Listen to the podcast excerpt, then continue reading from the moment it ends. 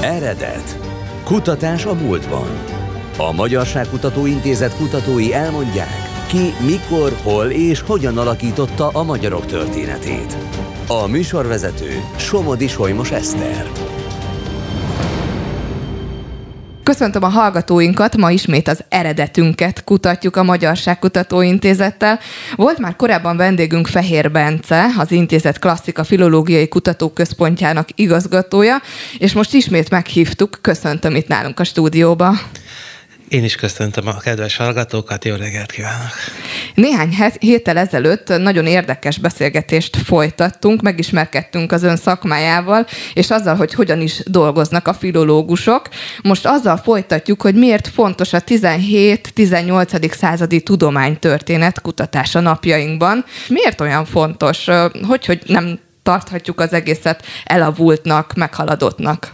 Valamikor a 17.-18. század fordulóján alakult ki az őse annak, amit a modern tudománynak tartunk. Azok a tudományos módszerek, amiket ma ö, elfogadott és kötelező művelni, ezek akkor honosodtak meg, tehát tulajdonképpen egy, egy nagy váltó korszaknál vagyunk, ami van egy ilyen történeti érdekessége, és ez Magyarországon egybeesik azzal a pillanattal, amikor a teljesen kivérzett, félig kiürült ország felszabadul a török alól, alól, és a maradék maradék értelmiség megpróbálja újjáépíteni az országot, tehát egy óriási heroikus erőfeszítésbe kapcsolódik éppen ez bele.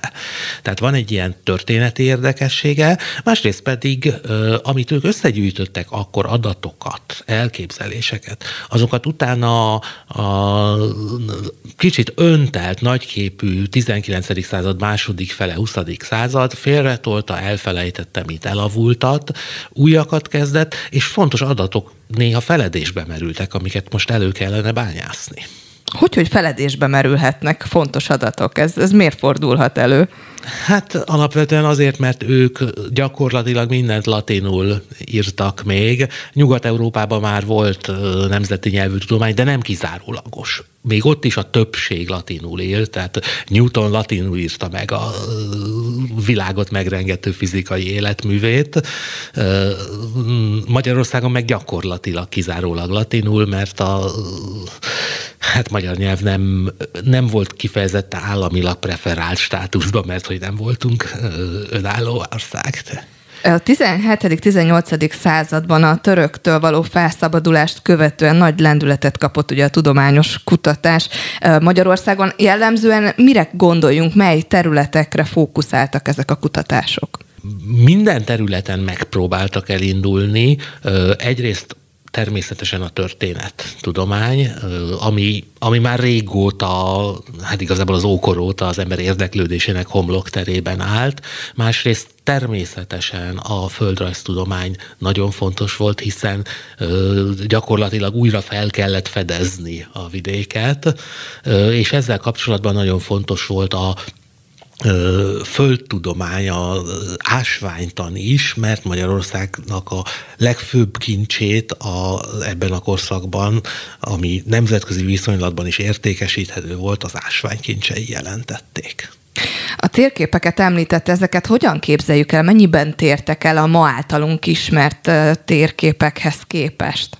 Gyakorlatilag ö, a pontosságot eltekintve ö, elvi szinten semmiben nem tértek el.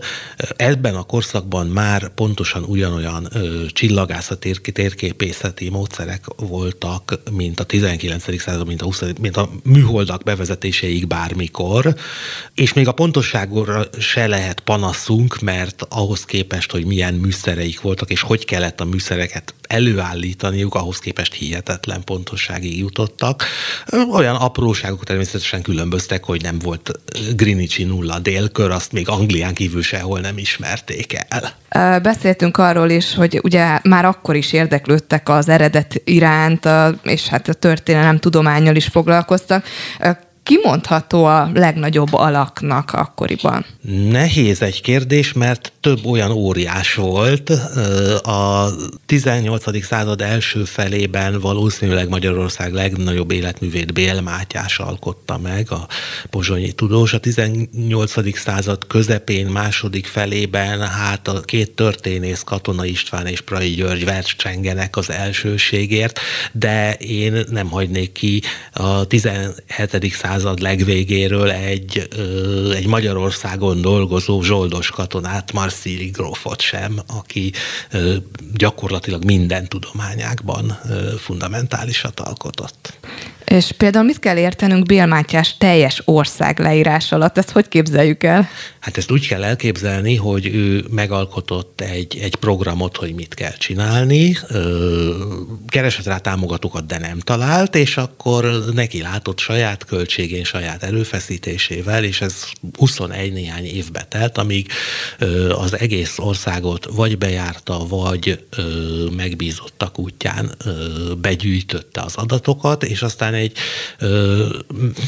sok kötetes, de miután az egész nem jelent meg a mai napig, nem tudok határozottat mondani, hogy mennyi kötetes leírást ö, igyekezett Magyarország valamennyi tájegységéről ö, történeti, közigazgatási, természetföldrajzi, néprajzi tekintetben egyaránt.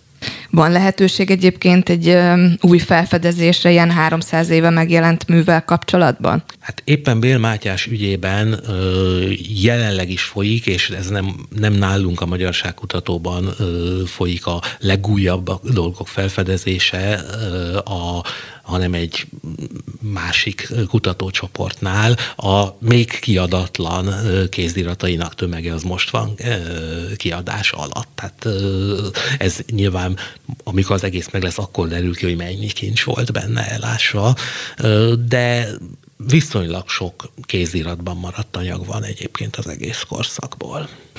Említette, és beszéltünk is már pár szót a térképekről, de azért ugye az embernek felmerül a kérdés, hogy milyen filológiai munkát ad egy 300 éves térkép, egy földrajzi emléktárgy, milyen munkát igényel ez önöktől? Hát filológiai szempontból ott van egy térkép, és rá van írva mondjuk a helynév.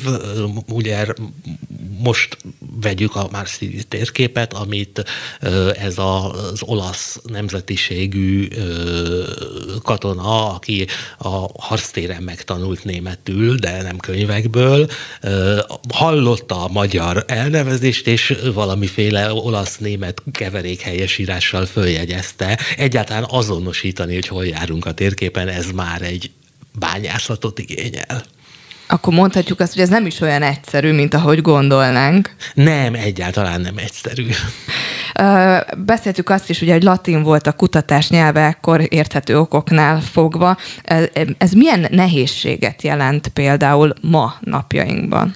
Hát ketté választanám a az átlagos felhasználónak, egy mai érdeklődőnek, vagy egy mai szaktudósnak, tehát mondjuk egy, egy földrajzi munkának, tehát egy mai, mai földgeográfus akarja felhasználni, az alapgondot van, hogy latinul van, és Hát nyilvánvalóan nem érti, mert ma már nagyon kevés ember van, aki megtanult latinul, és a megtanultan azt értem, hogy tényleg megtanult, nem csak, hogy egy-két évig valami általános tudja. ismereteket szerzett. A, nekünk, filológusoknak a gond abban jelentkezik, hogy ezek az emberek nagyon sajátos nyelven beszéltek, egy, egy kialakuló tudományos szaknyelven, amit ők maguk is fejlesztettek, és egy abban a korbali latinsággal, ami, ami kicsit más volt, mint a könyvekben rögzített latinság, mert az akkori életnek e, e, szükségleteinek engedelmeskedett. Erre nincs tankönyv igazából, ezt csak a gyakorlatból lehet megtanulni, és akkor még az egyes tudósnak a saját ö, sajátosságait is figyelembe kell venni, hogy milyen gondolkodásmóddal hogyan ö, írt néha ö, rendszerszerűen számunkra értelmetlen mondatok vannak, amiket, ö, amiket csak a szaktudomány ismeretében és ö, bizonyos nyelvi furfanggal lehet kibogozni. Akkor ezt lehet például mondani, hogy az egyes művek tekintetében meg lehet figyelni, hogy valaki ugyanazokat a tipikus hibákat ejtette az írás közben? Hát, ha ezt hibának minősítjük, akkor uh-huh. igen. Én nem tudom, hogy ez hiba-e, hogyha valaki a saját stílusában beszél uh-huh. egy nyelven.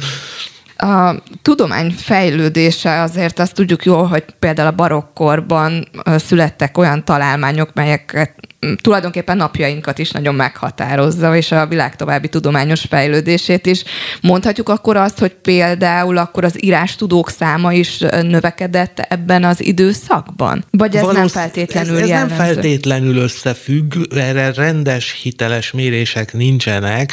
Magyarország relatíve kedvező helyzetben volt, hiszen Magyarországon az iskoláztatás az már a 16.-17. században is viszonylag lendületet vett, és a magyar tanuló palánták ugye a 16. század óta nagyon rendszeresen jártak külföldi egyetemekre képzés véget. Amikor ezeket a, az új tárgyakat feltalálták például, és ha például napjainkban gondolok bele, hogy mondjuk valaki vesz egy új készüléket, és meg szeretne vele ismerkedni, akkor ahhoz van használati útmutató.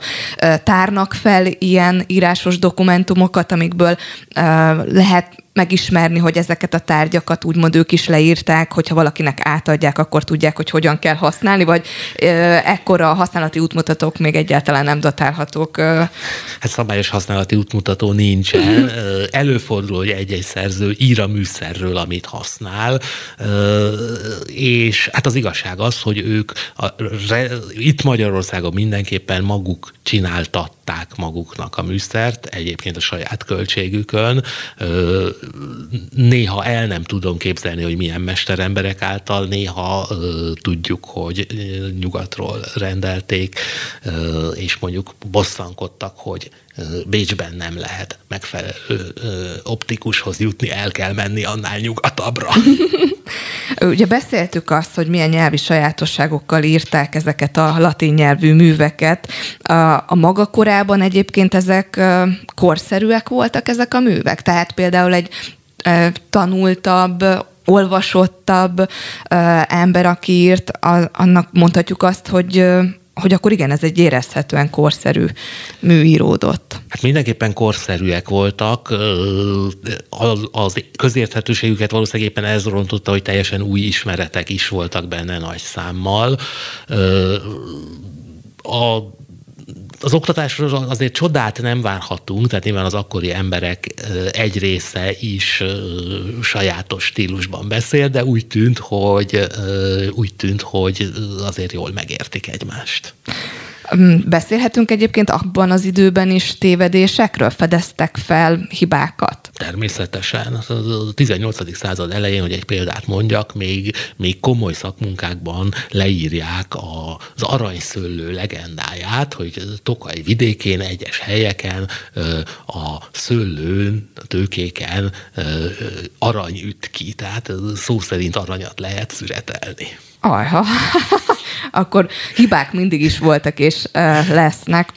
Milyenek lehettek a tudományos kutatás körülményei, munkafeltételei abban az időben? El se tudjuk képzelni, milyen rosszak. Tehát tényleg Bél Mátyás 21 néhány évig mindent a saját zsebéből finanszírozott, mindenüve maga próbált elmenni, viszont legalább gátolták, viszont legalább vármegyei és állami hatóságok állandóan útjába álltak, megpróbálták különböző ürügyekkel feljelenteni és megakadályozni.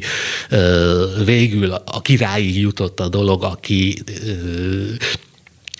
nagy nehezen eljutottunk odáig, hogy utasítást adott, hogy ne akadályozzák, és amikor az egész mű a megjelenésnél volt, akkor Bél Mátyás kért egy királyi privilégiumot a műre, ami ugye a mai szerzői jogi oltalomnak nagyjából megfelel, hogy legalább a legalább a nyomdász ne bukjon, ha már ő bukott, és a király ezt nagy kegyesen megadta neki tíz évre, ez egy kivételes kegynek számított, hát tíz év alatt nyilvánvalóan sejthetjük, ma se térülne meg egy ilyen. Napjainkban, amikor van egy jó ötlet, akkor gyakran halljuk azt, hogy hát akkor lehet megvalósítani, hogyha megvan hozzá megfelelő forrás is. Mit lehet tudni az akkori felfedezőkről? Mennyire voltak módos emberek? Ők ezt hogyan oldották meg, és hidalták át azt a nehézséget, hogy hát kell a forrás. Volt köztük módos ember is, mm, meg volt kevésbé módos ember is, aki tényleg összekuporgatta rá a garast, és rendszerint, rendszerint nem nagyon sikerült erre forrást biztosítani. Egy másik Bélmátyás kortársa, a korszak legnagyobb földrajz, magyar földrajztudósa Mikovinyi Sámuel szintén a saját zsebéből indult neki, hogy egész Magyarország térképészeti fölmérését megcsinálja. Gondolom nem csoda, hogy ez nem sikerült, bár hatalmas munkát végzett, de az egész Magyarország nem jött össze. Aztán a század végén történt egy változás, amikor az állam felismerte, a, akkor már kialakuló abszolútista állam felismerte, hogy azért van haszna a tudománynak, és hát második József idején már az állam mérette föl az egész birodalmat. Csak gondoljunk abba bele, hogy egy zongora megépítéséhez ugye mennyi pénz kell.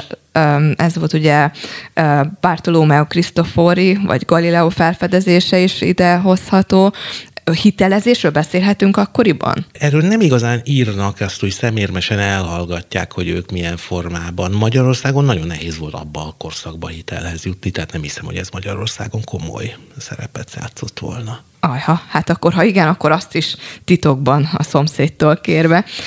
Milyen tudományágak és mely kutatók a legfontosabbak ma számunkra ebből az időszakból? Mit őrizhetünk meg az ő életművükből? Egyik tudományágat sem merném nagyon kiemelni. A, hát a térképészetről, földrajzról már beszéltünk. A a nyelvészet sem volt tétlen, tehát ez az a század, amikor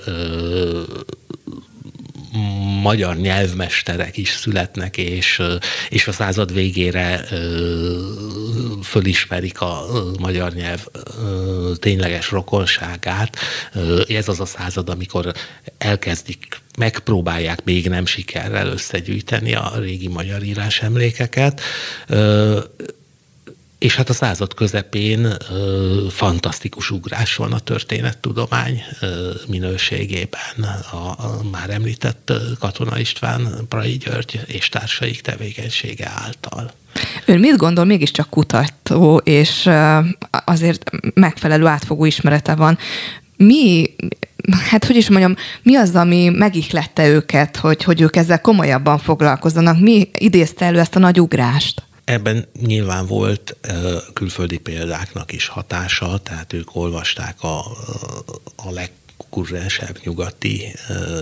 Általában egyébként ebben a korszakban, ebben a század második felében a jezsuita történetírás volt, ugye a jezsuita rendhálózata az pedig világszintű, tehát ők a nyugati jezsuita történetírás legcsúcsát is frissen ismerték és tudtak alkalmazkodni, és gondolom maga a, a helyzet, amiben volt az ország, az úgy inspirálta a kutatást, hogy, hogy ezek elhivatott emberek voltak, que quieras, te digo yo, muszáj valamit csinálni az ország érdekében, hogy, hogy kijöjjünk abból a gödörből, amiben a 17. század végére jutottunk. Akkoriban hogy lehetett egyébként ezeket a nemzetközi példákat megismerni? Ezt hogy képzeljem el? A tudományos hálózat az igazából korábban kialakult, mint maga a tudomány, tehát ezek az emberek, ezek a legjava kutatóinak az nemzetközi tudományos társulatoknak a tagja volt. Marszili az a brit akadémiának is a tagságát elérte, de Bél Mátyás is és mások is, ha nem is a brit, de különböző európai társulatok őket elismerték, felvették.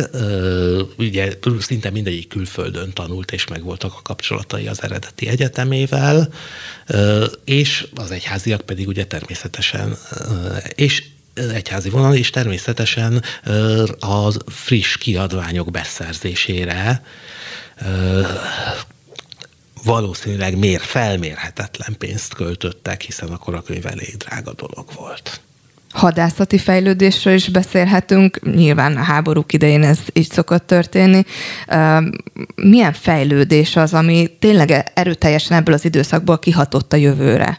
Földtanról érintőleg megemlítettem, Magyarország bányaművelése az világszintű újításokat hozott ebben az időben. Ma már nyilván ezek is elavultak, de a 18. században gyakorlatilag az egész világot megelőzték.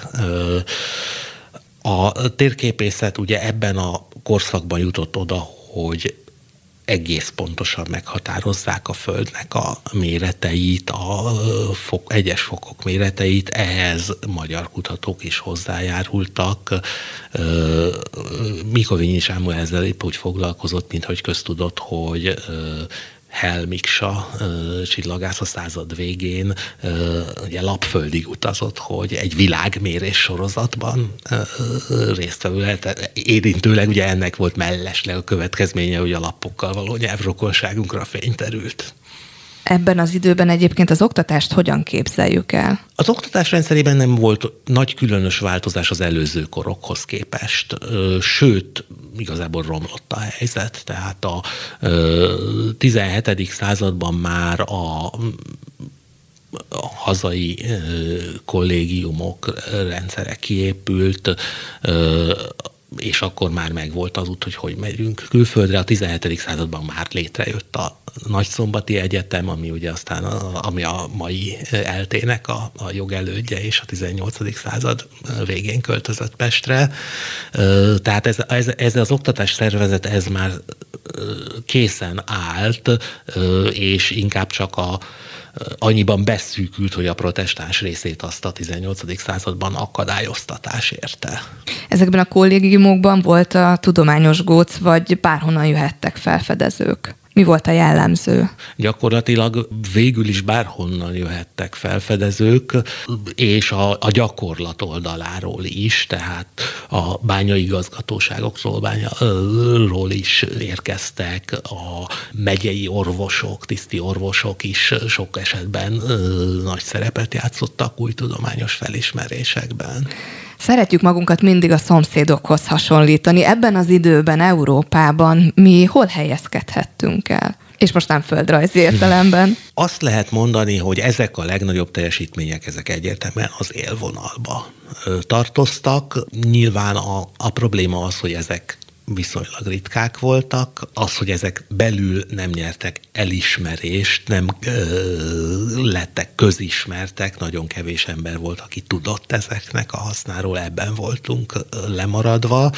Ha szomszédokhoz mérjük magunkat, hát a szomszédainknál, amennyiben ott egyáltalán voltak ö, már szervezett államok, ö, gyakorlatilag minél jobbak voltunk, hiszen ugye amikor, amikor arról panaszkodik egy kutató, hogy Bécsben nem lehet megfelelő minőségű műszer gyártatni, akkor az azt jelenti, hogy ő bizony, ő legalábbis üti a bécsi színvonalat, sőt. Hát akkor ez egy remek felfedezés és hír, és sajnos ezzel kell, hogy zárjuk ezt a műsort, hiszen elszaladt most is a műsoridőnk, és ahogy legutóbb is beszéltük, semmi se kizárt, lehet, hogy folytatjuk még tovább ezt a beszélgetést. Most viszont el kell, hogy köszönjek Fehér Bencétől, a Magyarságkutató Intézet Klasszika Filológiai Kutatóközpont igazgatójától. Nagyon szépen köszönjük, hogy elfáradt hozzánk. Én köszönöm, és én is elköszönök a minden kedves nézőtől.